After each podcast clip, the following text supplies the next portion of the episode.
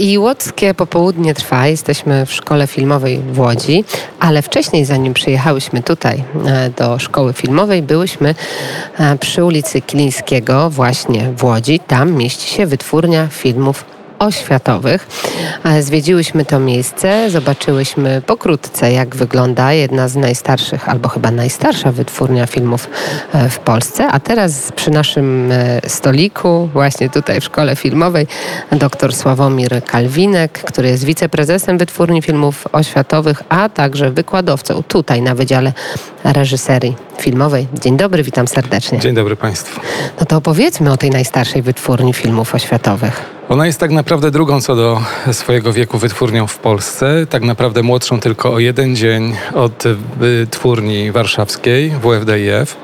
A to tylko dlatego, że jest to wymóg formalny związany z ustawą, która powoływała te dwie instytucje. Więc jest to naprawdę stara instytucja, stara, wiekowa, y, niesamowicie ważna dla polskiej kultury, z olbrzymimi zasobami archiwalnymi, filmami, które są w liczbie około 5 tysięcy i 55 tysięcy puszek taśmy filmowej, które zawierają w sobie historię właściwie całej Polski.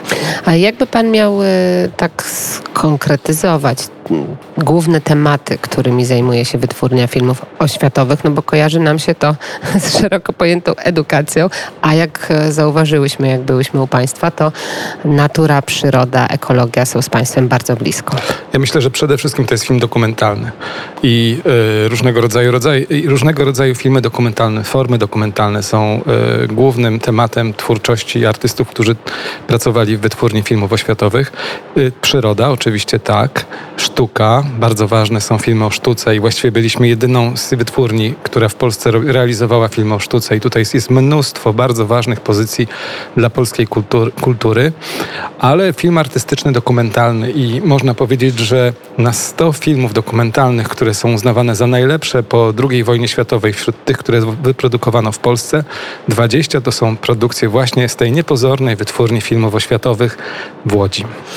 Tak, dosyć niepozorny budynek, niewielki, wydaje się przynajmniej niewielki e, z zewnątrz, ale w środku dużo tajemniczych, e, dużo tajemniczych miejsc, dużo tajemniczych maszyn, które się tam znajdują, ale rozmawiamy o filmie, rozmawiamy o kinie. Powiedział Pan, że to jest przede wszystkim film dokumentalny, no więc najmłodsze Państwa dziecko, gdy diabeł mieszkał za miedzą, właśnie producentem jest e, wytwórnia filmów oświatowych, co to za film? O czym to film? Gdzie tego diabła możemy znaleźć? Czy gdzie go szukać? Ja tutaj przyniosłem plakat e, z filmu. A, w naszej torbie tak, tutaj jest na dole. Torbie, to pozwoliłem sobie mm. przynieść taką drobną korzyść majątkową w postaci płyty do zobaczenia. Gdy i... diabeł mieszkał za miedzą, tak, dokładnie e, tak. Bardzo ciekawy projekt, projekt graficzny tego, e, tego, tego plakatu.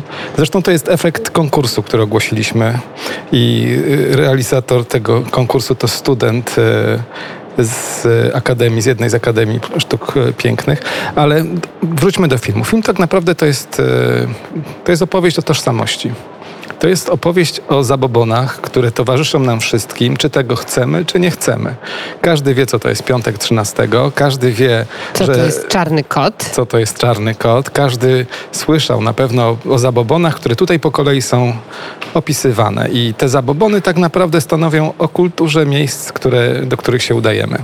To są mm, rzeczy, których nie da się e, usunąć z naszego życia i one będą zawsze z nami. Dobrze jest wiedzieć, że mamy taką tożsamość, która się wiąże z tymi e, przesądami najróżniejszymi. Diabeł Boruta, topielice, południce, e, mierniczy, którzy straszą, ponieważ źle wyznaczali pola rolnikom i tak dalej, i tak dalej. Dziesiątki postaci. I to funkcjonuje, y, pokutuje w polskim społeczeństwie, rozumiem, do dziś, bo my jeszcze tego filmu nie miałyśmy okazji niestety zobaczyć. No tak, to do dzisiaj y, jest obecne w życiu, szczególnie mieszkańców wsi, choć konkluzją tego filmu jest to, że świat, który jest opisywany, w filmie, on właściwie powoli zanika i warto jest kultywować te tradycje.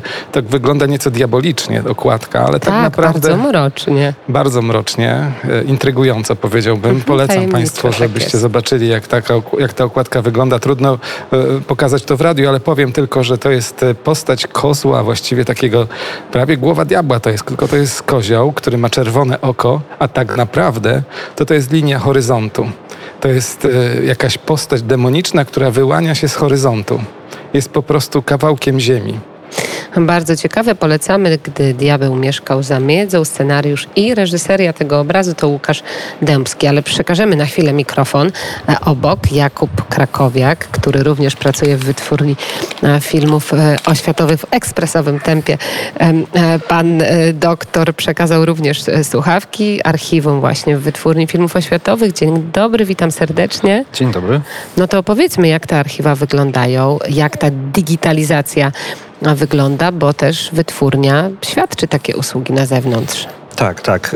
E, rozwijamy się pod tym względem, ponieważ no, e, jakby Mamy przed sobą ogromny zasób filmowy, to jest jak powiedział prezes około 55 tysięcy puszek, no a tak naprawdę 5 tysięcy filmów, tak? Jest, y, I staramy się um, nadrobić pewne zaległości i jakby tymi filmami, zdigitalizowanymi firma, filmami trafić do nowych mediów, tak? Żeby zaczęły funkcjonować na nowo, żeby można byłoby je na nowo odczytywać i zaistniały świadomości społecznej.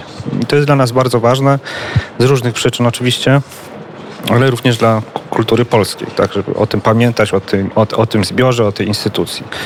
Um, Oprócz filmów, tak, znaczy jakby z, i, i, wszystko kręci się wokół tych, wokół tych zbiorów filmowych, tak. Są teczki produkcyjne, gdzie można poczytać, jak powstał dany film, na przykład jak powstała Wanda Gościmińska e, Wojcie, Wojciecha Wiśniewskiego. Są fotosy i werki, jest duży zbiór fonoteki i muzyki, bo mało kto wie, ale e, przez te 70 lat e, muzykę do naszych filmów mm, e, jakby tworzyli tacy autorzy jak Komeda, jak Penderecki, jak Kaczmarek. Um, jak e, Milian. Mm, I, I z tego punktu widzenia jest to wyjątkowy zbiór. Tak? Zbiór um, filmów popularno-naukowych, dokumentalnych, jak prezes wspominał. I pod tym kątem takiego myślenia o filmie jako sztuki użytkowej, e, no to jest to miejsce. Tak? E, a Rozwijamy się też w zakresie digitalizacji. Mm, jak, jak pani widziała, mamy dużo różnych e, tajemniczych sprzętów, bo oprócz nośnika trzeba mieć również narzędzie, które pozwoli odtworzyć tę informację na nośniku. I niekiedy to jest dosyć e, karkołomny i trudny proces, bo łatwiej znaleźć nam mm, skaner do taśmy 35 mm światłoczułej niż na przykład do nośników, które istniały przez krótki moment. Na przykład obecnie pracujemy nad uruchomieniem drutofona. Drutofon to, to jest taki, taki, takie narzędzie. zabawna nazwa, wszyscy się takie narzędzie, Tak, takie narzędzie, mm, taki odtwarzacz, nagrywa, nagrywarka, jakkolwiek to brzmi, która była używana przez UB w latach 50. Mm, I Um, i, na, I cała i, i um, UB obczesne nagrywało na takim szpuli, szpuli cienkich drutów, um, y, między innymi przesłuchania, nie wiem, akowców czy jakichś ludzi związanych z, z tamtym okresem.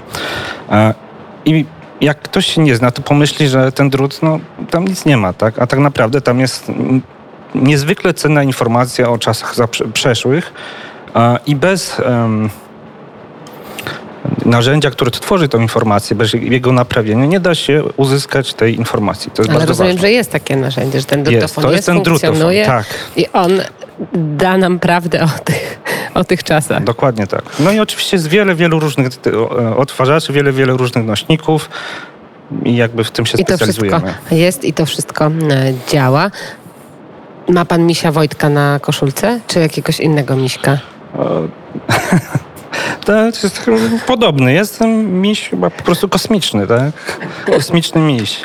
Kupio, zresztą kupiony w okresie, kiedy y, realizowaliśmy, współpracowaliśmy z Kubą i Kurdą przy filmie Ucieczka na Srebrny Glob, y, gdzie y, również partycypowaliśmy z swoimi zbiorami, tak? Ponieważ to są też jakby obrazy, wizualia, które możemy sprzedawać do filmów na zasadzie licencji. Tak. Bardzo dziękuję. Jakub Krakowiak opowiedział nam co nieco archiwum wytwórni filmów oświatowych, ale e, doktor Sławomir Kalwinek na pewno mógłby nam opowiadać też równie bardzo dużo o wytwórni filmów oświatowych, ale też spotkaliśmy się, bo niestety jest e, zagrożone poniekąd funkcjonowanie wytwórni filmów oświatowych. Powiedzmy, jak to wygląda dzisiaj? Dlaczego pan się obawia, że wytwórnia może przestać istnieć w takim kształcie, jaki znamy dziś?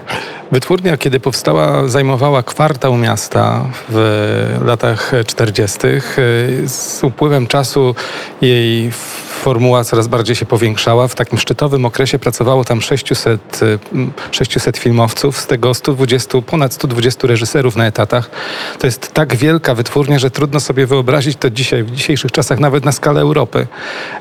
A dzisiaj to jest jeden budynek, który jest niewielkim, powiedziałbym, no nie chcę tutaj używać jakichś dosadnych słów, no ale naprawdę jest niewielki, e, w którym mieści się wspomniane archiwum. Archiwum o naprawdę olbrzymich zasobach.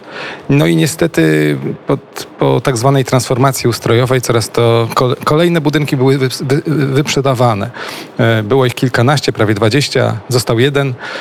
A w tej chwili miasto mm, postanowiło na działce, która została jakby już nieważne, nie, nie będę opowiadał szczegółów e, tej przemiany, ale krótko mówiąc, e, do e, zasobów miasta trafiła połowa właściwie terenu, ty, który należał do, do, do wytwórni filmów oświatowych. Terenu, który jest porównywalny wielkością z kampusem Szkoły Filmowej w Łodzi. Zresztą te instytucje miały ze sobą bardzo wiele wspólnego, o czym może przy innej okazji warto by było opowiedzieć. Na pewno opowiemy.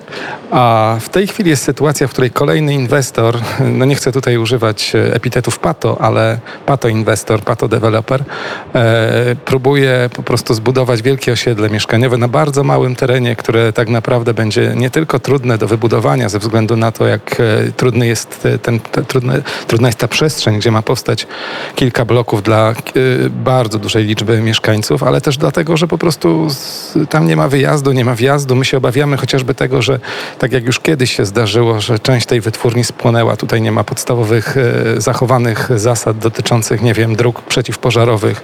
Jest bardzo wąska droga.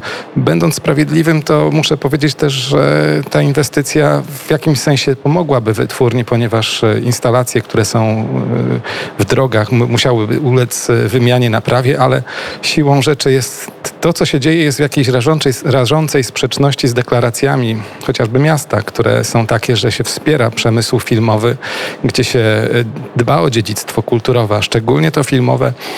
A tymczasem tak naprawdę to, co się dzieje, to dzięki e, miastu po prostu coraz bardziej się kurczy. Jaki jest, e, panie doktorze, dzisiaj stan faktyczny, jeżeli chodzi o budowę tego osiedla? Na jakim etapie są te decyzje miasta? No, jest, są, są wszelkie mm, w tej chwili pozwolenia na to, żeby, ta, żeby to osiedle powstało. Tak jak powiedziałem, niezależnie od tego, jaki ono później będzie miało, e, jaki będzie miało wymiar, jak bardzo wygodnie bądź też niewygodnie będzie mieszkańcom e, tego osiedla. Inwestor jest zdecydowany na to, żeby się procesować, jeżeli będzie blokada, czy to przez e, inne instytucje, które też się, zresztą to nie tylko wytwórnia ma tutaj problem, bo to jest problem wielu, wielu instytucji, które są na tym terenie poprzemysłowym. Krótko mówiąc, e, sytuacja jest taka, w której e, po prostu wytwórnia stanie pod wielkim znakiem zapytania. My jesteśmy częścią Urzędu Marszałkowskiego w Łodzi. To trzeba też powiedzieć, że jesteśmy instytucją, która należy do władz województwa i tutaj wielkie podziękowania dla pana marszałka, która naprawdę bardzo o nas dba i muszę powiedzieć, że od chwili, kiedy jestem tutaj a prezesem... A czy jest jakaś korespondencja pomiędzy marszałkiem a miastem właśnie w kontekście tej, tej patodeweloperki, czy tej deweloperki w cudzysłowie? No my jesteśmy, że tak powiem, na opozycyjnych pozycjach. w opozycyjnym miejscu, nawet jeżeli chodzi o tą stronę polityczną. Ale to jakby nie jest ważne. Ważne jest to, że kultura polska, no myślę, że może wiele stracić, jeżeli, jeżeli e, wbrew e, deklaracjom miasto będzie postępowało tak, jak w tej chwili Czy jest jakaś możliwość cofnięcia tych decyzji? Oczywiście, że jest. Zawsze można wszystko cofnąć. Ja myślę, że jeżeli będzie wola, to wtedy ta wytwórnia może nadal święcić triumfy i ja robię wszystko, co tylko się da, tak jako e, reżyser, producent, jak i człowiek, który pracuje w szkole filmowej, żeby wskrzesić wytwórnię, żeby przyciągnąć jak najwięcej, jak najbardziej utalentowanych młodych ludzi. Natomiast wydaje mi się, że bez takich politycznych decyzji na, na, na poziomie na przykład władz miasta będzie to bardzo trudne. Ja podkreślam, że władze województwa robią bardzo dużo dla nas, natomiast no, nie są właścicielami gruntu w mieście. Jak teraz jedzie samochodem ktoś z urzędników, albo może pani prezydent, co by pan powiedział władzom miasta? Jakby teraz nas słuchali, albo będą nas słuchać? żeby po prostu miasto robiło to, co deklaruje, że jeżeli e, walczymy o to, żeby Łódź była symbolem e, miasta przemysłu filmowego, to żeby tak naprawdę realizować te obietnice, żeby, żeby krótko mówiąc dbać o tożsamość, dbać o, e, o przemysł, który nadal istnieje i jest naprawdę jednym z największych, e, wytwórnia filmów oświatowych, jeżeli chodzi o zbiory archiwalne, jest jedną z największych nawet w Europie. W związku z czym warto to zauważyć, warto pomóc, bo to jest coś najcenniejszego. I o to dbać, tak jak pan powiedział, tak jak zapewne dba pan o swoich studentów. Tutaj na Wydziale Reżyserii Filmowej, pan się zajmuje filmem dokumentalnym, to ja bym chciała pana zapytać, bo często słyszy się o tym, że e, reżyserzy, młodzi adepci sztuki filmowej, jeżeli chodzi o dokument, e, coraz bardziej zaczynają e, ingerować w ten obraz, który my widzimy. Gdzie się zaciera ta granica pomiędzy prawdziwym obserwowaniem bohaterów i po prostu rejestrowaniem tego, a reżyserowaniem niektórych sytuacji? Czy to dalej jest dokument? Jak pan, e, co by pan powiedział? Pani mnie to wciąga w filozoficzne studentom. rozmowy e, i wydaje mi się, że to jest tak... Czy, jest coś, bardzo, czy może to jest proste i w ogóle nie tak, ma co to jest bardzo proste. Właśnie chodzi o to, że to jest bardzo proste. Tak naprawdę mamy rzeczywistość i mamy bardzo nieudolne środki na to, żeby tą rzeczywistość pokazać. Jednym z takich środków jest film film, choćby w najlepszej jakości, nigdy nie będzie rzeczywistością. Będzie tylko jakimś zobrazowaniem rzeczywistości, tej rzeczywistości, która nas otacza, ale też rzeczywistości, którą każdy z twórców ma w głowie. Siłą rzeczy to nie jest rzeczywistość, więc nawet najbardziej dokumentalny film nigdy nie będzie stuprocentową rzeczywistością. Jest to bardzo proste, chociaż bardzo skomplikowane. E, ja się uśmiechnę oczywiście, ale czy pan y, zachęca swoich studentów do tego, żeby jeszcze tę rzeczywistość e, trochę brzydko powiem, podkręcali, żeby tych bohaterów gdzieś ustawiali. Czy to traci znamiona dokumentu według Pana, czy, czy nie, czy nie? Nie, to jeżeli rzeczywistość obrazowana w filmie, bo tutaj takie akademickie dyskusje w tej chwili się rozpoczęły. To jest bardzo interesujące. E, jeżeli ta rzeczywistość, która jest pokazana na ekranie, to jest rzeczywistość psychologiczna człowieka, który jest autorem filmu, to on może na, tak naprawdę zrobić wszystko. Wytwórnia filmów oświatowych, do której tutaj się odwołam w tej chwili, to jest też takie miejsce, gdzie grupa reżyserów, chociażby takich jak jak Bogdan Dziworski czy, czy, czy Wojciech Wiszniewski realizowali filmy, które były na pograniczu dokumentu i fabuły. fabuły. I właśnie dlatego, że one nie pokazywały rzeczywistości takiej obiektywnej, rzeczywistej, tylko subiektywną, psychologiczną rzeczywistość Reżysera. twórcy. I jeżeli tak do sprawy podejdziemy, no to nie ma żadnego przekłamania. Mało tego, proszę zauważyć, że nie ma różnicy między, wielkiej różnicy między dokumentem a fabułą. Właściwie nie wiadomo, gdzie się jedno zaczyna, a drugie kończy. Mm, wiadomo. Nie. to jest rozmowa na, na, dłu, na dłuższą Polecam, polecam książkę, która jest podstawą tego kursu reżyserii filmu dokumentalnej, którą napisała profesor Grażyna Kędzielawska, w której pracowni e, również pracuje i tam wszystkie te rzeczy są dokładnie wyłuszczone i oczywiście e, można by było się z tym kłócić i pewnie wiele osób się kłóci, natomiast jest to jeden z niewielu podręczników tego, w jaki sposób nauczyć się reżyserować filmy dokumentalne. Powiedział wykładowca właśnie na Wydziale Reżyserii tutaj w Szkole Filmowej w Łodzi, pan e, dr Sławomir Kalwinek, ale przede wszystkim dzisiaj też jako wiceprezes Wytwórni Filmów Oświatowych, o której Państwo e, słyszeli. I my do tematu na antenie Radia Wnet na pewno wrócimy. Bardzo dziękuję za rozmowę. Dziękuję bardzo. A czy lubi Pan e, film, e, film Reservoir Dogs, Wściekłe Psy? Oczywiście, że tak. No to piosenka Little Green Bag właśnie z tego filmu.